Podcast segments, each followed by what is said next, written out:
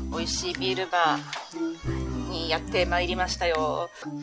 ここは年寄りにはきつい国。若者たちは手をつなぎ命に儚い危機の鳥も歌う鮭は滝を飛び海に砂漠アジイワシが溢れて魚も獣も夏鳥も夏中海地に生を謳歌する官能の音楽に至り普及不死不及の知恵を顧みるも誰もいない。ちゃんちゃん。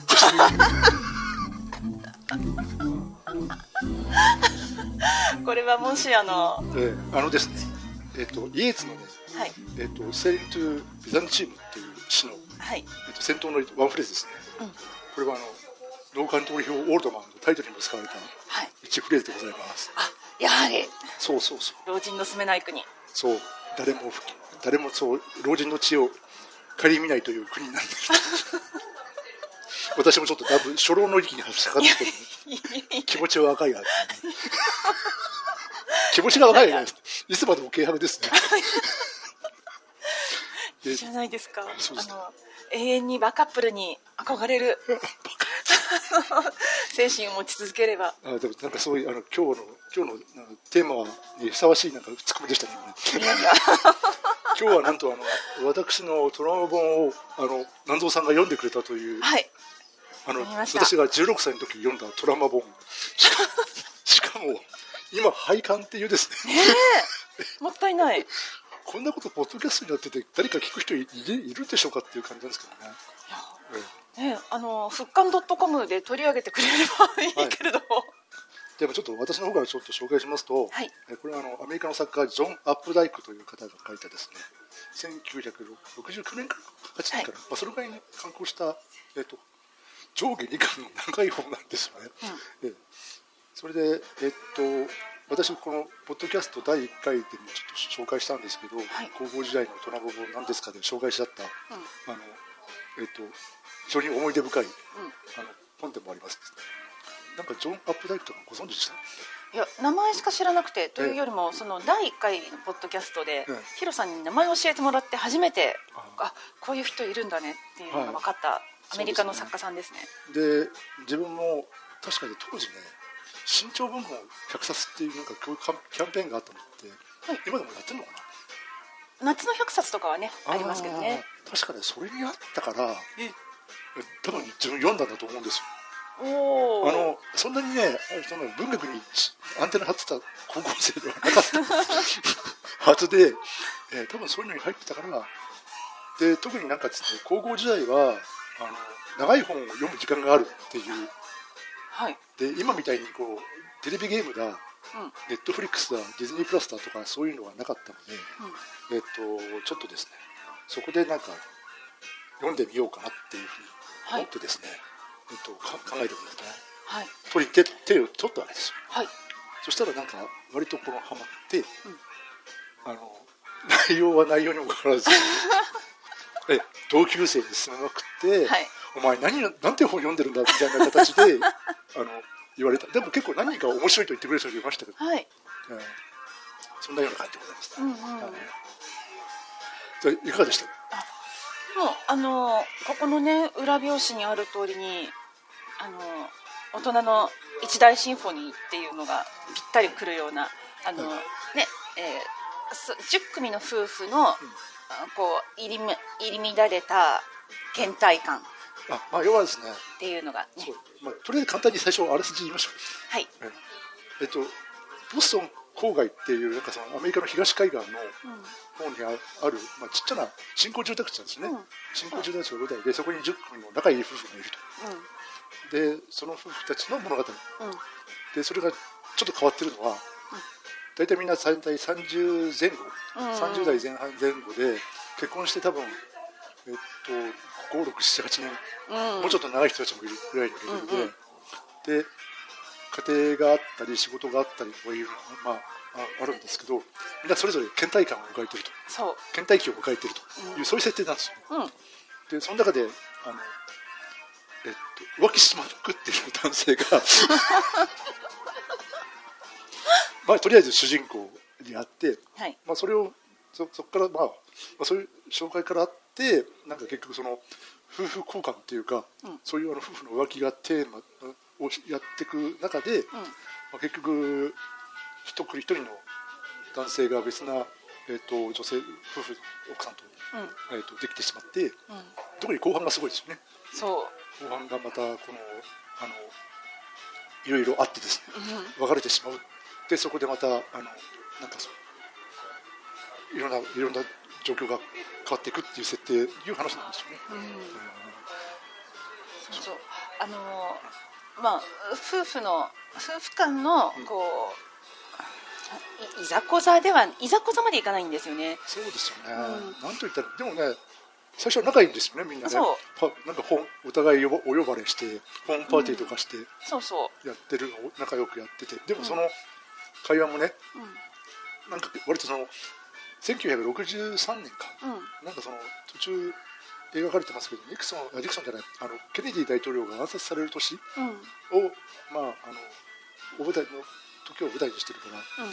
まあ多分なんかその時の思想っていうのをすごく取り入れてて、うん。まあ、そういった面ではすごくあのえっとその時代のを映してるあのえっと本としてまあここで評価されてるんだと思うんですけど、うん、なんか騒然としてるというかこう途中でねそのケネディ暗殺のあのニュースも入ってきたりなんかしてそこでみんなが浮き足立っちゃうみたいな、うん。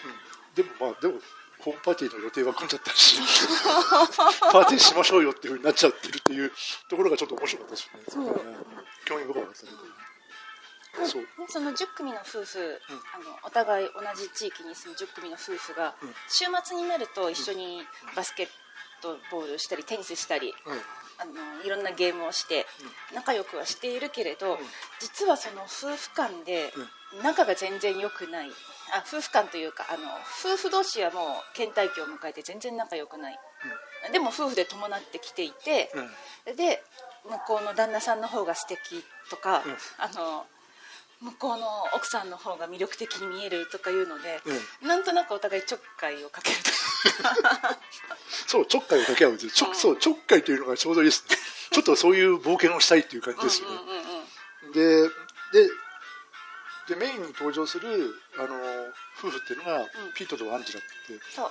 でそれはなんかアンジェラさんっていうのは非常に魅力的で、そのコミュニティの間ではなんか割と男性的な男性陣にとっては憧れみたいな。あそうそうそうそう。感じだし。そう、うん、でピートはなんか肉体派ということで、うなんかそのやたらモテまくってる感じな んですよね。ん。ええ。でその2人その夫婦そのピートとアンジェラを、まあ、中心に何組かの、えー、と夫婦の浮気が描かれて、うん。うんあのそうそれが描いてそれがなんか一つ崩壊ってわけではないですけど、うん。なんかやっぱりえっと exile っていうか一人まあ結局は一人こうえー、と断罪されて追い出されてしまうっていう感じなんですよ。一人というかねあの一人の男男女ですよね。うん。二組の一人一組の男女が追い出されていくうん。っていう感じのストーリーですようん、ね。やっぱりあの栄枯盛衰みたいなものは感じましたね。ああのここですごい盛り上がって楽しくやってるけれど、やはりそれにはいつかねあの大小を伴った終わりが来るわけで、ええ。いつまでもこんなことしてられなかったんだねっていうのがあなんかそれうまい表現ですね。ええ、あそうなんかね、うん、自分もねどうなんかそうい今になってみればあの自分も高校生の時になんでこれ夢中になったんだろうって。いや読んでてこれ高校生が読むにして大人すぎる話だからええ。ヒロさんすごいなって。いやでもね。あのよくこんな高度なね、うん。文学読み込んで、うん。しかもこれ面白いと思った、うん文学青年すごい少青年じゃないか。少年か。文学少年すごいと思ったんですよ。でもねなんかこうあのいわゆる三島由紀夫を読んでるとかはい。あのドストエフスキーを読んでるとかあのそういう人後藤君孤独？はまだちょっと違うんですけど、ね、そういうニュースだからしょうもねえなみたいな形のことを言わされてましたよねいやどちらもねあの、うん。うん重苦しいから。あと女性の先輩で苦笑いしながら面白かったって言って似てるや面白かったってそれしか言ってくれなかった人が いましたしね。亀亀井さんですですけどね、はい。生徒会長。生徒会長生徒副会長ですから、生徒副会長、ええそれがだから、ね、面白かった。えそれだけしかうん面白かったっていう 意味深な意味でね。それ以上聞かないでっていうような意味深な意味でねなんかあのでもびっくりした。あの高校生で、うん。例えばちょっとすごいじゃないですか。スワッピングの話とか出てきちゃって。ええこれついてきたんですね。皆さんね。え、だからなんだろうね。あのいやついてきたっていうかそなんて言うんだろう。あのみんなそれぞれキャラが立ってるじゃないですか、うん。その10組の夫婦の、うん。その倦怠期って言ってもそれぞれじゃないですか。うんうんうん。倦怠期ってそれぞれ。例えばピートとアンジェラはアンジェラってあんまりそういうふうななんだろうえっと、いわゆるセクセクシャルなことにあまり興味がないというか、そういうことにもう私もそんなことに興味がないのみたいな感じで、うん。ピートに連れなくしてるっていう、うん。ところで。でピートはピートでそれ、そんな妻の態度におおろおろしながらも、しょなんだってあのこう他の女性の誘いは断れないっていう。そうそういう感じのところがあってて、でまた他のあの特に前半のハイライト的なアップル・スミス族っていうのがあはい、ええ。あのありましたよえね。2組夫婦出てくるんですよね。そう。アップルビー夫妻とリトル・スミス夫妻っていうのがありまして、でそれが2つ合わせてアップルススミス族族って。いうふうにね言って、これ結構ね、なんか自分もあちょっと忘れてたんですけど、あこの話結構聞いてるんだなって、ちょっとけなんだろう全体的に、えっと影響してるんだな、面白い設定だなってちょっと思ってましたですね。あのいいアクセントになってますよね、え。ただあのモテやたらモテまくるうん。ピート、ええあを主軸に、うん。あのまどどこの奥さんと浮気してどこの奥さんと浮気してっていういくつも浮気するっていうのを見せられるよりは、うん。あの別の夫婦が2組入ることによって、ええあのここの話がまた盛り上がっていくんですよね。そうですね、うん。まあ、それはまああの、えっとまあ、別な、まあ、2組の夫婦が、あのまあ、もともとその奥さんとその、うん旦那さんがまあ浮気して,、その浮気してると。うん。でそれをされた側の夫婦たちも、うん。えっと、そのやつら浮気してるどうするんだってことで悔しいってことで、まあ、2人でうそっちもほぼほぼお互いに浮気しちゃうっていう、なんていうんですか？された側ってやつね、された側もちょっと浮気しちゃうっていう感じなんだけど、ん。結局なんて言ったらいいの？あのそれを知った、えっと、お互いのパートナーがうん。なんかその、えっと、片っぽの奥さんはいいじゃないって形で私2人二人のところに、えっと、愛されて幸せっていう感じで 燃え上がる一方もう一人の女性はそんなのいけないわっていう形になっていくっていうのがね、うん、それがちょっとジャネットって人なんですか？うん、うん、ジャネット。そう。ジャネットが結構効いてるなと思ってて、うん。うんそういわゆる低層関連のうん。えっと、強い人、まあ、みんな古いというふうに言われるんだけど、なんかそれが、えっと、一つ聞いてて、でもう一人のあの、えっと、アップル・スミスの奥さんが、えっと、マーシャか。はい。マーシャは大学での女性で、ちょっと聞いてんだけど、その人がノリノリで、いいわ、幸せだわっていう言うんだけど、ジャネットはなんだっけ、あの大学行ってっていう形で、ちょっとこういう感じで、負い目を持ってるところで、うんうん。そんなのいけないわって言ってる設定が、なんかあのちょっと聞いててるんですよね。なんかあの全体的になんかそのはちゃめちゃやっていながら宗教感が強いっていうところたちがあってなんかそういうのもあの、うん。あの悪い悪いと思っていながらこう、えっと惹かれ合う俺たちっていう、うん。私たちっていうのがすごくあってて、なんかそれともちょっと面白かったな。ねあの決してない話ではなさそうだった。読んでて。あ。どっかでね妙なリアルな感じ、うん、えーこういう夫婦どっかいそうだなってこっそりこっそりいいるけれどまあ公にはなってないけどいるよねっていう。あの読んでいながらもどう考えてもそんな都合よくスワッピングできるような夫婦がこんな近くにいるわけないのに。でもでもあの読んでると、うん。これはどっかでありそうだなっていうえー変なリアル感、ありましたね。うん。はい。あの全体的にリアルなんですよね。あのリアル感とそのうん。ファンタジーな、感じと、その来愛のファンタジーというか、うん。愛というか欲望ですね、うん。一つの欲望のファンタジーですよね、うん。うんちょっとそういうのが描かれてて、うん。であのあとなんか、ね、妙にその生々しいことを描いていながら、そんな、えっと、ゲゼバじゃない感じがありませんでした？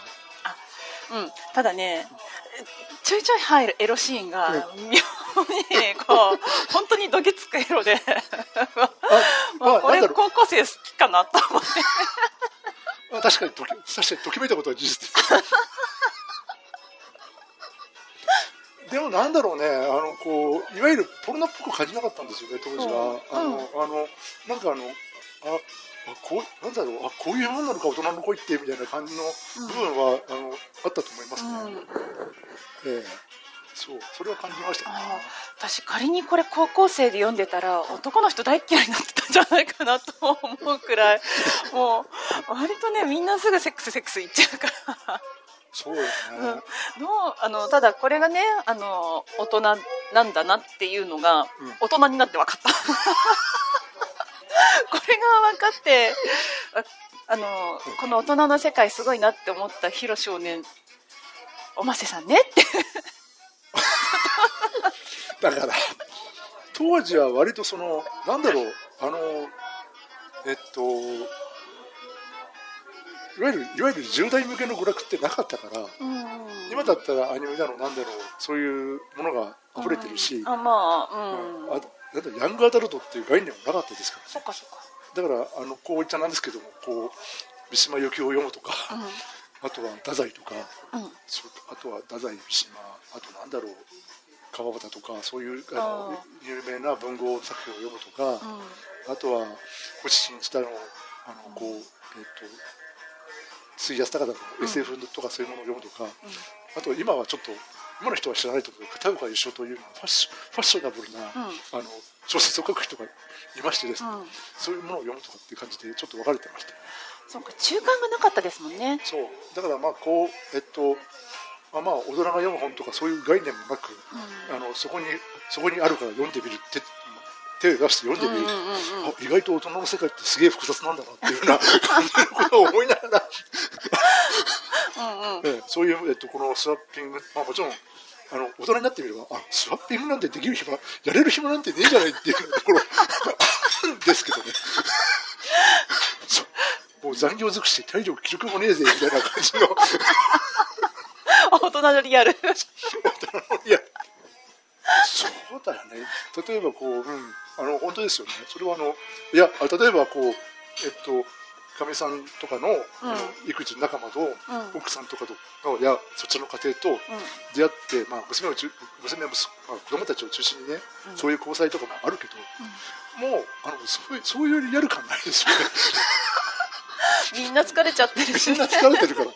生活がもう一日終わる頃にはヘトヘトっていいうう感じの部分ですよね。いやだから例えばあのほらまああのピートさんの職業が、ん。あのいわゆる工務店工務店をもうちょっと大きくしたような、うん。大工さんですよね。はい。大工さんでで例えばこう家の家がちょっと水回りがちょっとおかしいんですみたいなことを、うん。まあ、修理しに行くっていうよううんうなん。感じの職業なんですけど、まあ、そこで、まあ、部屋の中に入っちゃうから、うん。そこでささまれて、夜中に負けてしまうという。まあ自分も嫌いじゃないしっていう形だと思うんですけど、でもね、それにしても、あ、余裕あるなとか、今思ったんじゃ、すすっごい余裕あるな。これで大体1時間半から2時間だろ。う、ええって感じの、いいな、余裕がある暮らしっていいなとかちょっと思っちゃいましたよね。思っちゃいましたよね。ええ。だから多分そういうふうな職業じゃないと無理ですね。あなるほど。あと他の人えっ、とブローカー？うんブローカーとか、えええっ、となんだっけな、金融業やってたっていうねあ。のアップルスミス族は金融業でした、ね、そうです。ね、銀行、銀行勤務かな、銀行かわかんないけど、投資銀行が、まあ、いろいろあとそれからお医者さんとかがあったんあですよね。歯医者さん。歯医者さんとか、あとそれからあのピートの、えっと、ピートの深入りしすぎた相手、えっと、なんだっけ、えっと、けえっと、えっと、ケン・ホイットマンか、はい。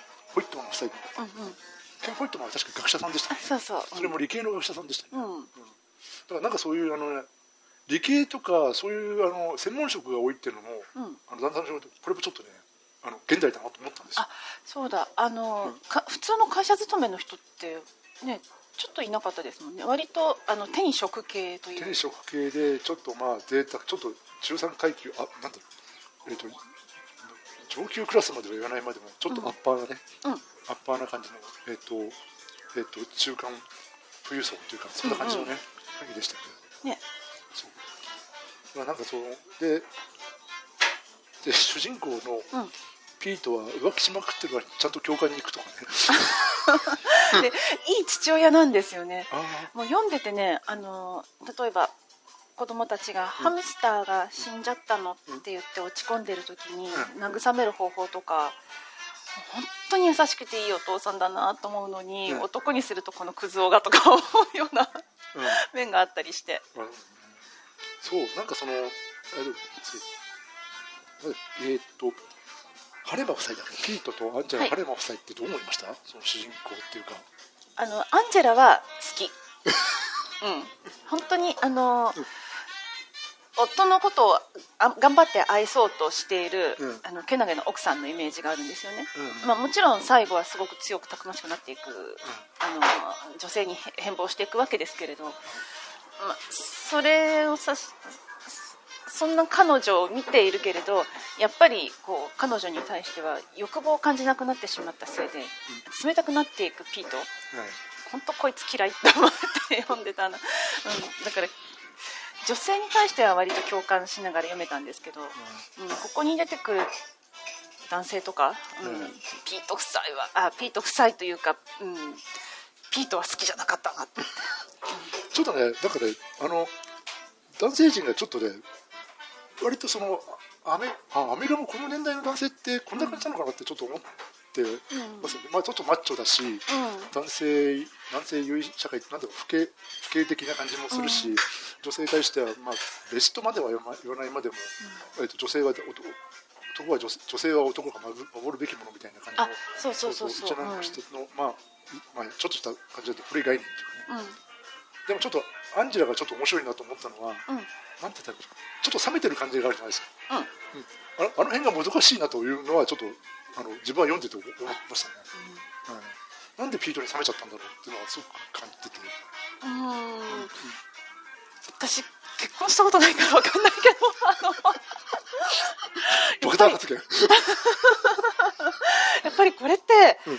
夫婦の検体ってやつな慣れちゃったってことなのかね、なって、あのなんかねパーティーシーンのアンジェラの振る舞いが、なんかこうあのすごく神々しくっていうかおかしいけどああなんか結構ね皮肉っぽい女の人っぽい感じがあってて、あ、うん、でもでもそれでいて品があるっていうふうな、うなんかすごくそれの描き方がすごいうまいなと思ってて、うんうんうん。で割とその男性陣から憧れの目を持って見られるみたいな、うん。うんねそのうん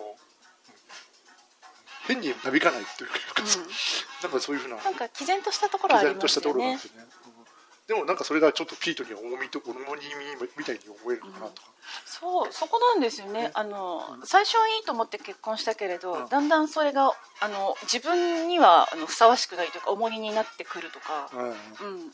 あのみんなから見て素敵って思うところが自分は苦手だったりするっていう、うん。やっぱりそれって夫婦になってみないとわからないことだったで、うん、そう。なんかそのえっと出出身って言い方もしいけどバックグラウンドが違うっていうのがあったんですけど、うん。ピートはそのえっと大学生の時に、うん。えっと、両親が死なれて、はい。こう事故で亡くなっちゃってで大学を、えっと、弟を養うって方も欲しいけど、お仕事をのためにあの、まあ、仕事をやんなきゃってことで、軍隊に入るっていう大学辞めて軍隊に入るっていうのがあっていわゆるこの中では唯一いわゆるえっと大工さんとかそういわゆる建築会社をを起こした、うん。うんえっと人以外は全部、えっと、戦争経験がない人だったんですよね。うん、従業経験ないですもんね。確かそう一緒の同業のに会社をやってる人っていうのが確かに、軍隊で知り合った人っていうのがいて、うん。だからそういった面でやっぱちょっとバックグラウンドがちょっと違うと。うん。うんでアンジェラ結構お嬢さんなんですようんね。そう。アンジェラは結構お嬢さんで金持ちの裕福な家庭に育ってるので、うん。やっぱりちょっとそういった面であのお互いの気持ちでちょっとすれ違いがちょっと生じてきてるっていうところが、まあ、なんか自分はちょっと感じたんですよね。う。んあとピートの浮気相手になるホイットニー夫妻も、うん。あのお互いバックグラウンドが違うんですよね、そう。うん、それでいざ結婚してこの人はいいかもと思って結婚してみたら、だんだんすれ違ってっちゃって、そうそうそう。え最後は奥さんは旦那さんのことを嫌悪するようになってしまうっていう、そう。う。んそう。多分物足りなくなってくるっていううんなんかねあのうん。あのでもね真面目な人なんですよね。うん。えっと浮気もこの中ではほとんど浮気もしないし、うん。このこの10組の夫婦の中では浮気をしない男性ってこの人ぐらいじゃないかぐらいの。感じのええそう。そう。なんだっけえっとケン・ホイットマンのね、う。んケン・ホイットマンさんそう。このこのコミュニティの中で浮気をしてない男性っていうと浮浮気が書いてないのって、うん。えっと、ケンさんだけなんですよね、だからなんか真面目ないい人なのになんでって言ったらその、うん、っていう感じなんですけどね、うん。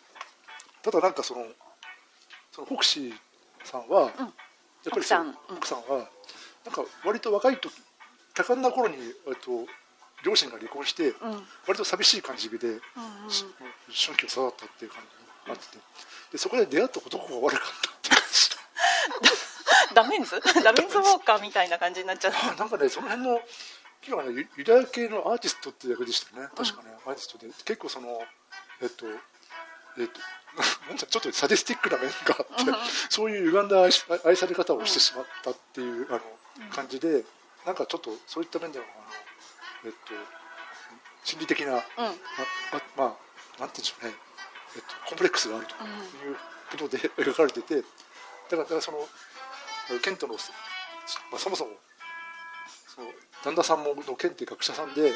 生真面目な学者さんだってことで、だんだんもうそそのその時のあなんて言うんでしょう。ね あのこの最初のね男性が、えーアーティストの男性がひどかったから、うん。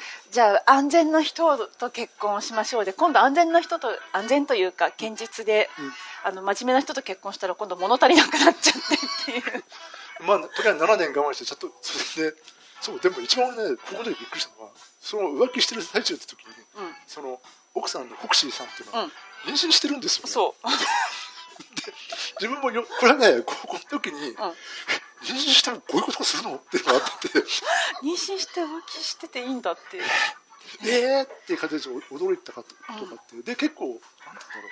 切ない、えっと、浮気じゃないですか。って思いませんでした、う結構それんなんかこれ切ない浮気だなって。浮気でもちょっとお互い何かこう傷を舐め合うようなあピートとフォクシーが傷を舐め合うような愛し方だなってことを、あそっかそこはね汲み取れてなかったな、ちょっとなんかそういう感じししたような感じがあってて、うで互いに惹かれ合うんだけど、ん。でもまああのピートにしてもこんなことしてちゃ出口はないしみたいな形で、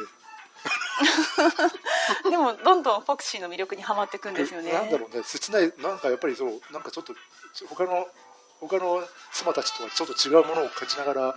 あのハマっていく感じがでも一旦振り切るんだけど、うん。そう。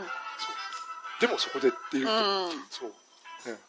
えっとけフォクシーは、まあ、妊娠、まあ、ケンのさんを妊娠して、まあ、産んで、うん。じゃあまあこれで君もたちも幸せな夫婦になるんですよみたいな形で一旦別別れようとするんだけども、うん。まあ、ちょっとだけ それが元で妊娠してしまうという、やー。そこから先はあの何でしょうか？あれですね。なんてえっ、とこの間ノーベル賞を取ったですね。あれあれの事件？ダニエルの事件と同じ感じですね、うんうんうんうん。そういう感じですね。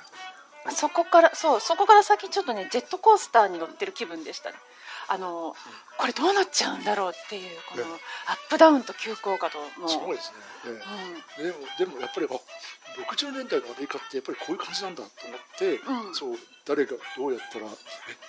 でそこでちょっとこの、まあ、とりあえず表に出さないようにうん。ちょっと,、えっと中絶しましょうみたいな形になるんだけどじゃあ誰に言うかっていうところで、また じゃあそしてそれを知ったね誰じゃっけ？もう一人の夫婦でいますね。フランフレディか、フレディ歯医者さんのフレディ。うん。相談するんですけど、やっぱりそこはお医者さんだけあって、裏事情も詳しくてっていう、そそういうところでねやっていくんだけど、んもうここまで言っていいのかな？あのフレディが、えー、とじゃあ僕がどうにかしてあげるけれど代わりにさって言ってきた条件。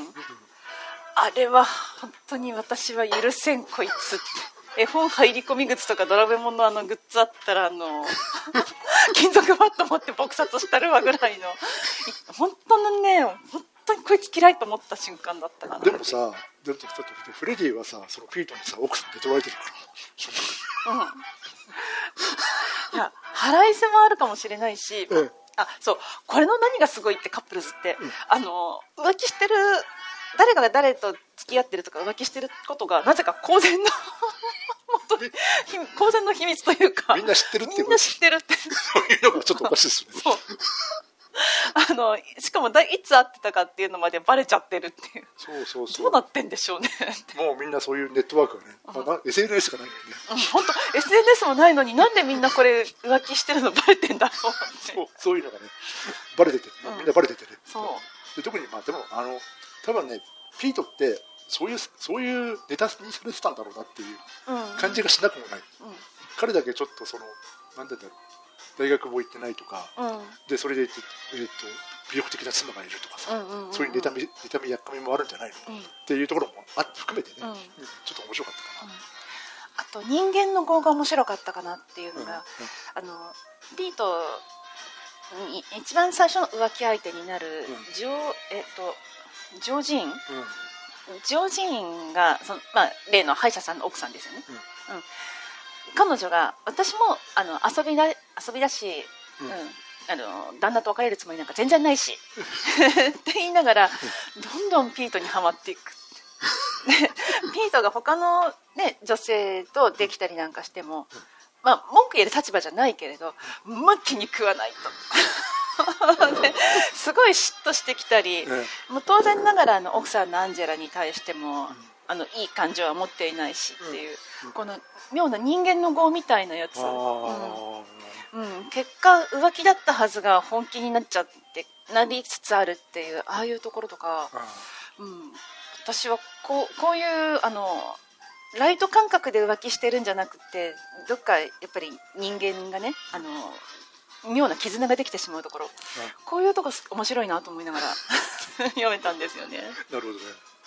そう、うん。だからなんかね後半そう自分もねあのちょっとその辺のくだりをちょっと忘れてたんだけど、ん。改めて読んであこれ読み物として面白いじゃんって思ってて、あのえ改めてあそ確かにこれ高校の時ハマったの分かるなってちょっと思っちゃいました、でそのまあそこであのまあまあはっきり言って絶版ですからね。ネタバレしてもいいと思うんですけど そのその時まあそのえっと、フォクシーの、うんまあ、中絶を支援しますってことで、フレディが出した条件が、うん。お前の奥さんとね、一晩お願いっていうのが、そうそうそうそうそう。こいつ殴ってやる。殴りたいと思った。んだけど、意外とアンジェラさんも意外とあっさり、あいいわよって感じなんですよね。あれがすごいなと思ってて、うん。ええ。で私は何をしたらいいの？えあの彼と寝たらいいの、うん。いいわよでも自分からあ彼と寝たらいいのって自分から言うんですよ。いいわよ。あななんかあのすこれを読んであのあれだけ腹立ってたのに、アンジェラがあっさり OK したから、あああいやよいいんだったらはい、アンジェラの言う通りでと読んでるこっちもなんかちょっとすっきりしちゃったっていう、ありますよね。でもそうそう、アンジェラが結構ね、そうアンジェラのキャラクターもちょっとすごい面白くてね。ね。うん、この中で一番好きなのは私アンジェラが一番好きだったんですあよ、あ、うん。でもね、そう、だからそのなんていうの超然としてるというか泰然としてるというかなんかそういう感じですよね。うん、ちょっとねかっこいいお母さんというか、はいかっこいい奥さんというか。多分ピートの浮気も知ってるんでしょうね。あそう。ピートの浮気も知っていながら、うんうん。あの全部どの女性とつながってるっていうのも全部知っていながら、うん。あのおそのままね平然と一緒にあの妻妻であり母でありっていう役をええ、そしてきちんと全うするっていう。そうね、なんかね、それがすごいな。それもね、すごいなと思いながら、まあ、きっと自分も16歳の時多分あっけに捉えて読んでたんだと思うんですけど。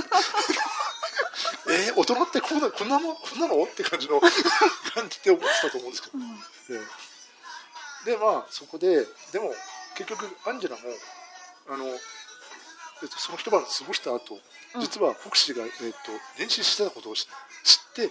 そこで初めて逆ギレするんですよ、あそう。そう、ん。そこで初めてなんかこう、えっと、怒って、うん。でなんだろうえっとあなたと離婚するっていうところに、おまあ、マジが進んでいくって感じです、ででフォクシーさんがそれなんでバレたかというとフォクシーさんが結局自白しちゃうんですよね。うん。そう。県に言っちゃうわけですよね、うん。県にあのこういうことがあったのって言ってしまうので、うん。まあ、多分本人ももう、えっと、これをこのまま黙って夫婦生活をすることができないっていう、うん。悟ったんだと思うんですけど、うんまあ、そこで、えっと、県に、えっと、告白すると。で県も、まあ、真面目な学者さんですから。でもあれが普通の反応だよって思って。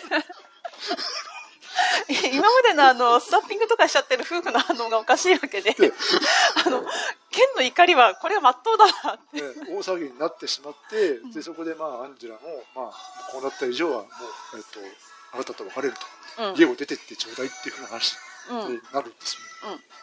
うん。うんでまああの自分もあの読んでて、まあ、それは仕方ないなっていうふうに思いながら別にな何が同意とかそういうんじゃなくてあ仕方ない流れだなと思ったりしたんだけどでも面白かったのは、うん。そこでのまああのまあ、剣も分かれます、うん。剣そのオクシーと剣も分かれます、うん。ピーとハナも分かれます、うん。あった時にまああのえっとまあ、ピートはその別れたざ、まあ、別れるにあたって残務処理ということで、共同経営だったあの、えっと、建築会社とか工務店建築会社と、うんうん一応そこはあの別れて、えっと、そこはあの自分は抜けてあのちょっと自由な身になりたいと、うん。どっかどどどっか違うところでやり直したいっていうようなことを言うわけですけど、えっと、そこでなんかこうそういう残務整理でとちょっと、えっと、町に残ってるわけですよ。うん。うんその時に浮気しまくってるってところがそこなんですよねまたお前浮気してんのかって誘われると誘われると拒めないっていう、ところもあってちょっと面白いですようんであのででも一番気に入ってるのはこう、まあ、基本的にピートって女好きだから 車でこう街を流してると、あいい女が歩いてるっていう、うん。こうぐっと見よくそういい女が歩いてるなって言って、うん。よく見よーく見たらそれがあのあの別れた奥さんのアンジェラだったっていうくだりが 一番私結構一番好きで、ね、これは16歳の時が一番おこれ面白いって思ったんですでもねそこらその辺がねあのその辺のあのなんていうの作品としてうまいなと思ったのと、うん。あともう一つ結局このフォクシーとは、まあ、吸ったもんだしたあげく、まあ、あの一応あの最終的に一緒になろうって形で、その町を出てって、うん。まあ、一緒になると、うん。そのフォクシーさんがとりあえずそのかなり傷つくわけですよね、うん。ケンと別れて揉めて、うん。そして子供を連れて、うん。あのこれからどうしようっていうような時に行って、まあ、い一旦このこの町から一旦消えると。うん。えっと、実家の方にもずお父さんの方に頼んでちょっと助けてもらって、うんうん。ちょっと別一旦引くと言った時に、えっとなんだっけピートにあの手紙を出すじゃないですか。ああはい。あれがあのあのなんていうの？そのそれを手紙を書いてるところがバージン諸島っていうのが私結構 ちょっと。あそう。あれどこ行ってんの？と思って昇進旅行でどこ行ってたんだとバージン諸島かって思ってて、これシャレだら笑っていいのかなってちょっと思いましたね。あえてこの名前使うって。あえてこああえてここかってちょっと思いましたね。そうこれどうそうそういうふうに思いました？ねいやたくましい。結局ね、うん、たくましいしあのあなんだかんだ言って、やっぱり未練って断ち切れないものなんだなって、うん。思いましたね。ね。なんかまああの、これだけ傷ついたらいい加減この男のこと好きじゃなくなるでしょうって思うし、でしかもなんか別れる時に別れるというかもうみんな呼んであ吸ったもんだの末の時のピートのあの見苦しい言い訳保身に走るあの 言い方。私こいつ大っ嫌いとか 思ってたけれど、でもやっぱり、うん、そこはね男女の機微なんだなって、そうね。うん、やっぱりねあの未練残してるというか、うん。ここんな人でも好きなんだなって 思った。そう身も蓋もない。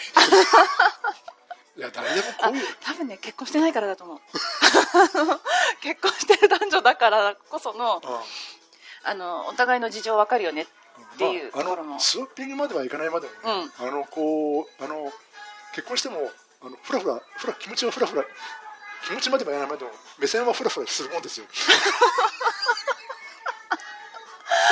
まあそれはねあの、うん、いい男がいたら、うん。はって見ちゃうっていうのもそうだしあの奥さんもねあの旦那さんも、うん。いい女が見たらいたらふってよく見ちゃうとかいうのも。でも多分ね男性の方がその時想像するあのイマジネーションっていうかそこに生まれた情景はもっとドロドロしてると思います。プラトニックじゃないんだ。そうそこは多分多分ねまあ程度によりますけど、はい。程度によりますけど、ええでもなんかすごいすごい話だなと思って、うん。そう。あの一番もうネタバレしてよろしければあれなんですけど最後にあの新しいで入れ替わりで、やっぱり新陳代謝があるから、新しい夫婦若い夫婦たちが入ってきて、うんでやっぱりホームパーティーをするわけですよね、うん。うん。でその若い夫婦たちのコミュニティに自分たちも入ろうとあのアップルスミス族がやってくると、うん。あなたたちはいりませんからって言われちゃうっていうあたりが、うん。ああのまああの噂も広まっちゃってるし。あ これってやっぱり、うん、あの大人の栄子清水。そう。かなと。そうでもなそうあのあなたたちみたいな人はいりませんって言われちゃうとあやっぱり時代が違って新しいものが入ってくると価値観が変わってくるんだなって。そうね。でもなんだろう硬くなったわけでもないんですよね。なんかそういうなんて言ったらいいんでしょうね。あのアップルスミス族。多分まあ確かにアップルスアップルスミス族な難しいんだよな。あのあのあの特に男はねちょっと男の感覚っていうのは、うん。自分でもちょっとあのほらなんだろう。結婚してるのに、うん。あの結婚してるのに例えばこういわゆる風俗遊びとかをああ俺公言できないあんなにはオープンにできないよなと思ってて でもなんか男性の中ではあの、うん。結婚してても風俗行くのは浮気じゃないっていうふうに。そう。あれはねあのそんなふうにあの大胆に言えるほどの勇気はないです それはねエチケットとして言っちゃあかんやつってそうだよな、うんなんだかエチケットというかなんかね別になんだろうそれが誇りだとは思えない。それ自慢しちゃうって自分するとは思えない感じ、うん。あの、うん、じプライベートの楽しみとして取っておくもので、あまりこうお公言したところで何になるってわけでもないし、うん。うん。という感じもするんですけど、でもほらまああのなんだろうトランプさんみたいに、あのこう俺は俺は財力でモテたんだぜみたいな感じの おっさんもいるかな。そこまでねあの、うん一本突き抜けてくれたらもう何も言えないというか。そういうのに、うん。あそういうことに喝采を送る人たちもいるから、うん。あのまあそういうものなのかなってちょっと思いましたけどね。うんそう。あとなんかあのあとすごく自分の中で印象的なのがその、うん。ピートがその残部整理で街にこうう座ってる時に教会焼けたじゃないですか。あ自分が通ってたあのがなんだっけそのその町その町自体はうん新興住宅地があるけどその前は、えっと古い開拓者が住んでた町なんですよね、うん。ま一帯で。あうんうん。一応そのそのその、えっと、古い開拓者たちが建てた古い教会っていうのがあるんですよね。うん。でそこにあのいつも日曜日に、うん。えっとまあえっと集集まるのうん。がその教会だったの、うん。でそれがあの雷で焼けちゃうっていうところがあって。なんかそれもすごく象徴的だなってちょっと思った。あ確かにね、うん、あのいろんな喪失感が入ってきますよね、そう。うん、あの全体的にやっぱり倦怠感とかあと孤立孤独感、はいうん、ピートもあのモテ女性にはモテるけれど、ん。決して男性には評判がいいわけじゃなかったし。えまあ、いわゆる友達がそんなにいるわけでもなかったそうそう、うん、いるわけでもなかったし夫婦同士の付き合いはあっても、はい。じゃあマンツーマンで仲いいかっていうと、す男同士でそんなわけでもないし、うん、でどっか退屈している、まあそうですね、うん。まああとそれからなんて言うの。あの多分アンジェルのことは好きだったと思うんだけど、うんうん冷め冷めてしまった感があるじゃないですか、うんはい。でそれはどうしようもないのよっていうあのアンジェラも結構冷たい感じが そうそうですよね。自分が一生懸命盛り上げてもうん。相手が乗ってこなければそうね、そうだ。よねあるしね。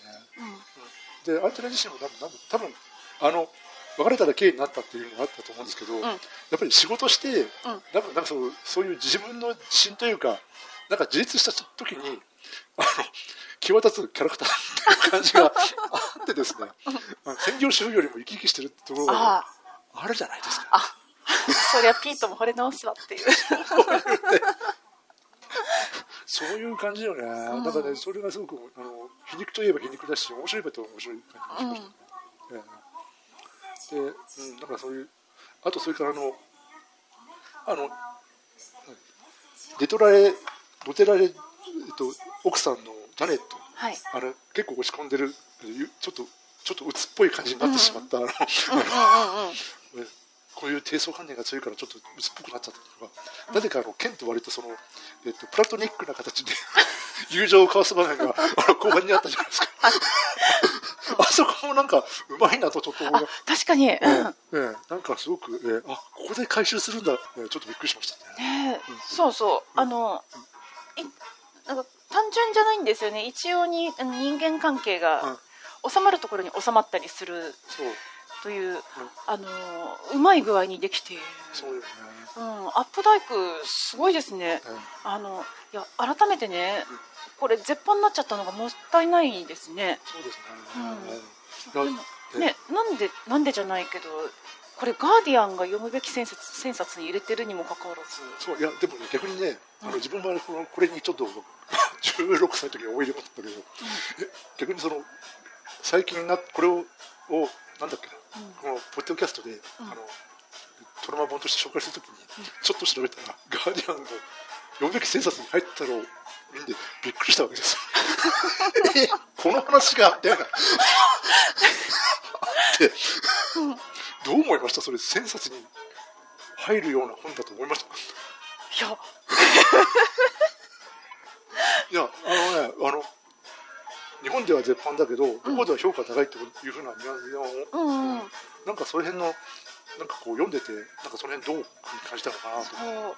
あの分かるような分からないようなってふんわりした感じ、うん。そのリアルな部分もそうリアルな部分とか一大夫婦間の一大シンフォニーって言われたらそうだけどそそこまで押すのが 私には分からなかったかな。って、まあ、でも、なんかね、あの、考えてみれば、あの英語圏、まあ、特にあのプロテスタントこれに結構罪がいっぱい入ってるじゃないですか。ああそっか。貫通とかいう、ん。あのえっと貫通してはならないってあの夫婦夫婦となった以上神の前で誓ったからには、誓ったからにはちゃんと全うしなきゃいけないっていうのはのがあったんだけど、ん。まずそれのまずそもそもその罪をみんなみんな裏切ってる。あ人たちです。特に中絶もあるし、うん。まあ、あのそういったえところもあるから、あうん。まあ、そういった罪を描いてるんだけど、一方でこのなんだろうえっと、えっと、し宗教っていうものが多分ねえっと現代になって、まあ、科学が発展して、うん。まあここに出てる人たちもほとんど専門職とかそういうのになって、うん。規約になってる中であのえっとなってる中でなんかもうえっと夫婦間というか 愛とは何かっていうのをなんか割と改めて問い直した感じがあるのかなってちょっとその時は思いました。あそっか。なんかね愛し合ってるカップルっていうのが、薄いといういない。に等しい逆に、そうですよね。でも、逆にそれはどうや、それどうしたらいいのっていうふうなことをあ問いかけてるような感じがあってて、ああってて、あじゃなるほどね。あ、なんかその、男女間のそういう信頼とか、うん。愛とか信頼って、どういうふうに構築するのみたいなことを問いかけてるような感じもああってですね。うん。まあ、なんか、まあ、自分もこう、ない頭をひねってると、そういうことなのかな、そういうふうな、改めて、その、夫婦間の愛とか、いうものってなんだろうっていうことを、ここでその1960年代に提示したとか、で、そういう時はちょっと新鮮だったのかな。と思ってたんですよ。か。そうですよね。あのふあくまでも夫婦っていう視点で語ってますよね。父親母親っていうよりは。そうですね、うん。男女間の。うん。あと、まあ、なんだろう、あと、今日10組の夫婦のうん。キャラ立ちも立ってるし、うん。なんかこの、えっと、中世の、えっと、王宮ロマン的なね、現代版みたいな感じもするし、なるほど、でまああの現代っぽく生な現代っぽい生々しさを入れながらなんかそういうあのある程度のその、えっと、文学的なねうん。品位も保ってるっていうのがいいかなって思ってうんうんやってましたね。で特にあの自分はあの、えっと、高校の時もあの思ったんですけど、うん。最後のワンフレーズが 結構気に入ってて、あのえっとアンチクライマックスじゃないですか。はい。そうそう。で結局ケンとフォクシーは、まあ、結婚して、まあ違う町に行く。うん。でそこで、えっと、周りの夫婦と同じようになって目立たなくなったとして、うん。うんうんうん幸せになったとも何とも書かれてなくて目立たなく目立たなくなったっていうことで終わっちゃってる、あれがすごくなんかアンチクライマックスな感じがして、うん。いいなぁと思ってましそう。あの意外な展開でしたよね。た、うん。私もこの結末になるとは思わなかった。そうですよね、えうん。もうこの検体と、あの敗退と、破滅のまま終わるのかなと思ったら意外なところで浮上して、うん。ただ本当に結末はこれで良かったのかって思わせるような、ああね。感じですよね。まあでもねなんかあのえっと落ち着くべきところに落ち着いたような感じがあってうん。目立たなくなったっていうところで、ん。なんかこのいろんなことを含んでるなっていうのを。そうです。ええいろんな含みを持たせてるなって思ってて、うん。なんかそのあのそうそれをその落ち方も終わり方もかっこいいなと思って、うん。あのそれで多分、えっと、あの16歳としては、の、えっと、広青年で広少年。すげえってかこれ結構い意味深でお意味深って感じで思って興奮したんだと思います。これみんなに勧めたくなる。まあでもどうだかな、まあ、そんな感じでしたね。いやでもみんなで集まった時に「いやあの時さカップルズ紹介されてさ 昔あの人に言ってるかもしれないですよ。あの俺の友達で高校生の頃カップルズ紹介したやつがいてさ。いやでもみんな忘れてますよね、うん、でも多分ねあの向こうで評価たでもやっぱりこのえっとあの日本の恋愛事情と日本の恋愛観っていうのも、とかなんだろうあのやっぱり家中心とかうん。あと父系社会とかうん。そういうのがあって、うん。日本ではちょっとあの新しそうに見えててやっぱり根本的になんかそのベースメントの考え方が違うからうん。うんちょっとあの受け入れがたかったのかなとかああのなんかそういうふうなことを思ったりあうん。あとは、えっと、いろいろこうこれは70年代初めに訳されてうん。で80年代ぐらいぐらい90年代ぐらいにまあ絶版になったんだけど、やっぱりだんだんこうアメリカのよちょっと日本も少しバブルがはじけて、うん。あのアメリカの そのいわゆるこういう文化までレジにし細かにあの、えっと、読んでられねえよっていうふうになったのか わからないですけどね。あ当時流行ってたのかな？あのケネディ暗殺事件の時うん。の世相が反映されてる感じでしたもんねこのまあそれはね。でもなんか今でも通じるところも今読んでても面白いなと思いましたけどね、うん。ちょうどケネディのその暗殺のテ暗殺も入り込んできてで全体的にこう浮き足立ってる感じがあったのに、でもカップルズたちはって カップルズというかでこの夫婦たちは。あのえっとおお子さんのいない夫婦が、あの養子を取ることにしたって言ってそれでなんか黒人の少年っていうのがあってそうそうそうそう。なんかそういうあのなんでいわゆるえっとあのそういう運動でしたっけ、うん。あのえっとそその運動も踏まえて、あ先取りしていく動きもあったし、うん。あと特にあの、えっと、P とか、えっと、一緒にやってる同業者も、黒人の人が いたとかあそういうところもあって、うん。うん。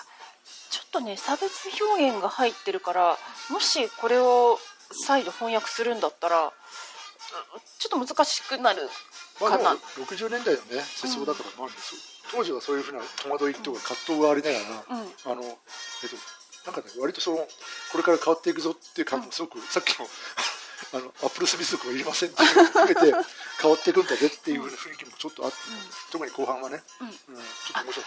そう。それであの復刊で可能性があると思ったのがあの村上春樹ってすごい翻訳今頑張ってややってるじゃないですか、はい。うん、であ村上春樹の、えー、と短編短編じゃないな、えー、とエッセイ、うん一人称単数形ってありますよね、うんであのアップダイクも一人称単数形ってなんか書いてますよね、あなんかそういう短編なんか、えっと本書いてますね、うん、で村上春樹がもしアップダイク好きならこれカップルズアップダイク、えー、と村上春樹が翻訳しちゃうんじゃない？そうなんだよね。でもねそうアップダイクはこれ読んで私も面白いと思ったんだけど、ん。あの他に当時は日本語訳出ててやったんだけど、結局カップルズほどハマんなかったんですよ。そうなんですね。やっぱりむやっぱりね向こうの暮らしを向こうの暮らしを反映してると、うん。やっぱり今一つわからないところがちょっと出てきてて、うんうんうんうん。なんかねちょっとそれが難しいそれが難しいなと思いながら、あの自分は自分でこうあの、えっと、当時はもっとまだ軽薄でしたから なんかいわゆるいわゆる冒険小説とか。ねうん。うんあのタイタニックを引き上げろ引き上げろとかそういうような冒険あのアクション冒険ものとかそういった方のうん。本を読んで読んでハマってしまって、ん。あんまり文句がなかったんですけど、ええ。まあ、でもまああのこういった形で、あの蔵さんのおかげでこれって話ができた 大変良かったでしょ私もこれあの今お話いただかなかったら読まなかった一生読まなかったんじゃないかなと。もうあの絶版になってるからね。ね、でも読んでる男感ありました？うんあの夫婦って大変だなって。結の婚って大変だなって改めて思わされた、いやでもここんなこんな人たちは結婚しても大変ですよ。